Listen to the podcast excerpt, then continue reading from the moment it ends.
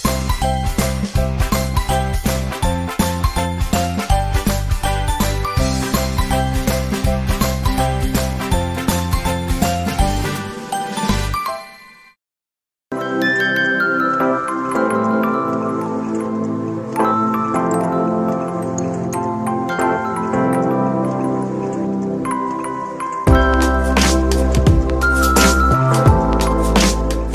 வணக்கம் நான் உங்கள் டாக்டர் தனசேகர் பேசுகிறேன் எஸ்எஸ் சைல்ட் கேர் சேனலில் தொடர்ந்து பார்த்து ஆதரவு கொடுத்து நம்பிக்கை வளர்த்து நிறைய விஷயங்களை கற்றுட்டு இருக்க தாய்மார்கள் பாட்டிமார்கள் தந்தைமார்கள் மற்றும் உலகம் பூரா இருந்து பல வகையான செய்திகள் மூலமாக வாழ்த்துக்கள் சொல்லிட்டு இருக்க எல்லா நல்ல இதயங்களுக்கும் நன்றி கூறி வணக்கத்தோடு இன்றைக்கி எபிசோடு ஆரம்பிக்கிறேன்.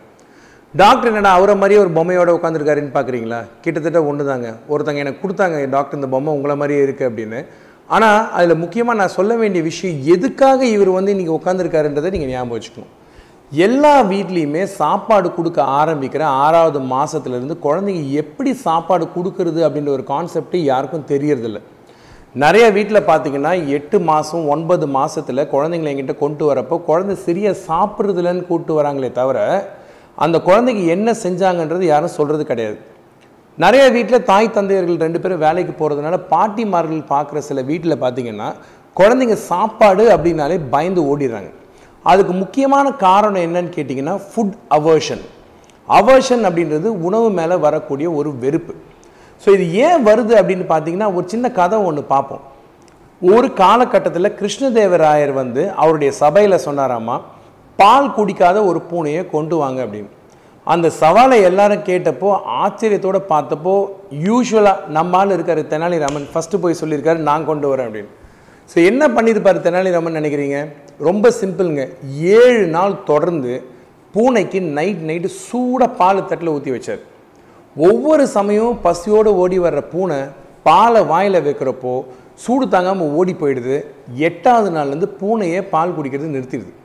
இந்த மாதிரி தான் பசியோடு ஓடி வர ஒரு குழந்தைய நம்ம மனசுக்குள்ளே ஒரு டார்கெட்டை செட் பண்ணிட்டு என் குழந்தை இன்னைக்கு இவ்வளோ சாப்பிட்ணும். ரெண்டு கப்பு சோறு திங்கணும் அப்படின்னு சொல்லிட்டு குழந்தைய பிடிச்சி முதல் நாலு வாய் சாப்பிட்ட உடனே சின்ன குழந்தை சின்ன வயிறுன்றதை மறந்து குழந்தைக்கு சாப்பாடை திணிக்க ஆரம்பிச்சிடுறாங்க. இந்த மாதிரி சாப்பாடு திணிக்க திணிக்க குழந்தைக்கு என்ன ஆகிடுதுன்னு பார்த்தீங்கன்னா உங்கள் கையில் இருக்கக்கூடிய இந்த விரல் போய் பிஞ்சு வாயில் படுறப்போ பின்னாடி இருக்க உள்நாக்கில் கைப்பட்டா அப்படின்னு கொமட்ட ஆரம்பிப்பாங்க. இது ஆங்கிலத்தில் கேகிங்னு சொல்லுவோம். இந்த கேகிங் வர்ற வரைக்கும் சாப்பாடை வந்து எல்லாரும் ஊட்டுறதுனால குழந்தைக்கு சாப்பாடு மேலேயே வெறுப்பு வந்துடுது. அதுக்கப்புறம் பால் குடிக்காத பூனையாக மாறி டாக்டர்கிட்ட வருது. ஸோ இந்த பிரச்சனை ஆறாம் மாதத்தில் தொடங்குறத ப்ரோக்ராமிங்னு சொல்லுவோம் ஸோ இந்த ப்ரோக்ராமிங் இந்த ஆரம்ப காலத்திலேயே குழந்தைங்களுக்கு ஒழுங்காக பண்ணலை அப்படின்னா என்ன ஆகும் பின்ன காலத்துலன்னு கேட்டிங்கன்னா சாப்பாடு மேலே வெறுப்பு வந்துடும் ஒரு சாதாரணமாக ஒரு சின்ன விஷயம் உங்களுக்கு ஒரு எக்ஸாம்பிளாக காட்டுறேன். குழந்தைக்கு நீங்கள் சாப்பாடு ஊட்டுறப்போ எப்படி ஆரம்பிக்கலாம்? அப்படின்றத நான் உங்களுக்கு இன்றைக்கி இந்த வீடியோவில் காட்ட போகிறேன் ரொம்ப சிம்பிளாக குழந்தைங்களோட உணவு பழக்கத்தை பற்றி சொல்கிறப்போ இந்த உணவு ஊட்டுறதே ஒரு அழகான கலை மாதிரி கடவுள் எப்படி படைச்சிருக்காரு? கடவுளோ இயற்கையோ நீங்கள் யாரை நம்பினாலும் சரி ரொம்ப அழகாக சொல்கிற விஷயம் என்னென்னா மேல் உதட வந்து உணவு வாங்குறதுக்காக படைச்சிருக்காங்க. நல்லா கவனித்து பார்த்தீங்கன்னா நீங்களே வீட்டில் சாப்பாடு சாப்பிட்றப்ப சாப்பாடு இப்படி எடுத்துகிட்டு போனீங்கன்னா அது நீங்கள் ஸ்பூனில் எடுத்துகிட்டு போனாலும் சரி கையில் எடுத்துகிட்டு போனாலும் சரி வாய்க்கிட்ட போனோடனே மேல் உதடு தான் உணவை பொதுவாக இப்படி கவும் ஸோ ஒரு குழந்தைக்கு நீங்கள் சாப்பாடு ஊட்டுற இந்த சமயத்தில் முக்கியமான விஷயங்கள் பாருங்கள் அந்த குழந்தையோட கண் சாப்பாடை பார்க்குது அந்த குழந்தைய நீங்கள் பார்க்குறீங்க ஸோ இதில் வந்து இந்த கண் ரொம்ப முக்கியமான விஷயம். சாப்பாடு ஒரு உதாரணத்துக்கு நான் எப்போவுமே இந்த மாதிரி உணவு ஆரம்பிக்கிறப்ப சாதாரணமாக இந்த ஸ்பூன் தான் பயன்படுத்த சொல்லுவேன். இது பேர் ஃப்ளெக்ஸி டிப் ஸ்பூன் சாதாரணமாக எல்லா கடையிலுமே ஃபிஃப்டீன் ருபீஸ்க்கு கிடைக்கும். பதினஞ்சு ரூபாய் கிடைக்கக்கூடிய ஃபுட் கிரேட் இந்த இந்த மெட்டீரியல் யூஸ் பண்ணுறது ரொம்ப முக்கியம். உணவு எடுத்தீங்கன்னா இந்த பாருங்கள் இந்த ஸ்பூனோட அளவு எவ்வளோ சின்னதாக இருக்குன்னு. அழகாக ஒரு சின்ன இந்த அளவு எடுத்துகிட்டு குழந்தைய பார்த்துக்கிட்டே நீங்கள் குழந்தையோட மேல் உதட்டில் சாப்பாடை கொடுக்கணும். இந்த மேல் உதட்டில் சாப்பாடு கொடுக்குறப்ப என்ன பண்ணணும்னு கேட்டிங்கன்னா குழந்தை அந்த சாப்பாடை அழகாக வாங்குவாங்க. அந்த சாப்பாடை வாய்க்குள்ளே போன பிறகு ஆறு மாதத்தில் நம்ம ஏற்கனவே பழைய வீடியோஸில் பார்த்தீங்கன்னா நான் சொல்லியிருக்கேன் அந்த உணவு பதம் எப்படி இருக்கணும்னு. அந்த குழந்தை வாய்க்குள்ள உணவு போனோன்னே மெதுவாக அவங்களே முழுங்க ஆரம்பிச்சிருவாங்க. மூளை வளர்ச்சி நல்லா இருக்கக்கூடிய ஆரோக்கியமான குழந்தைங்க எந்த பிரச்சனையும் இல்லாமல் இந்த உணவு முறையில் ஆரம்பிச்சிங்க அப்படின்னா திணிக்காத வரைக்கும் அழகாக சாப்பிட ஆரம்பிப்பாங்க. குழந்தைங்களோட ஆரம்ப காலத்திலேயே உணவு பிடிக்கல அப்படின்றப்ப தலையை ஒதுக்கி அவங்க போகிற சமயத்தில் தயவு செய்து தலையை இப்படி பிடிச்சி குழந்தைய நேராக்கி வாய்க்குள்ளே சாப்பாடை போட்டு இப்படி திணிக்காதீங்க. நிறைய பேர் இதை பண்ணுறீங்க இந்த மாதிரி பண்ணுறதுனால தான் குழந்தைங்க வந்து சாப்பாடு மேலே வெறுப்பு வர ஆரம்பித்து சாப்பிடாம இருந்துறாங்க. இந்த அவர்ஷன்னு சொல்லக்கூடிய உணவு பழக்கங்கள் நம்ம ரொம்ப ஃபோர்ஸ் ஃபீட் பண்ண அதாவது குழந்தைய நம்ம வந்து ரொம்ப அமுக்கி சோறு ஊட்டினா தான் வருமா சார்னு கேட்டிங்கன்னா கிடையாது. இதில் இன்னொரு விதமான பிரச்சனையும் இருக்குது எப்படின்னு கேட்டிங்கன்னா நிறையா பேர் அதே மாதிரி தாத்தா பாட்டிங்க இல்லை அம்மாங்களும் கூட சரி வீட்டில் குழந்தைங்க சாப்பிட்றதுக்கு ரொம்ப நேரம் எடுத்துக்கிறாங்க.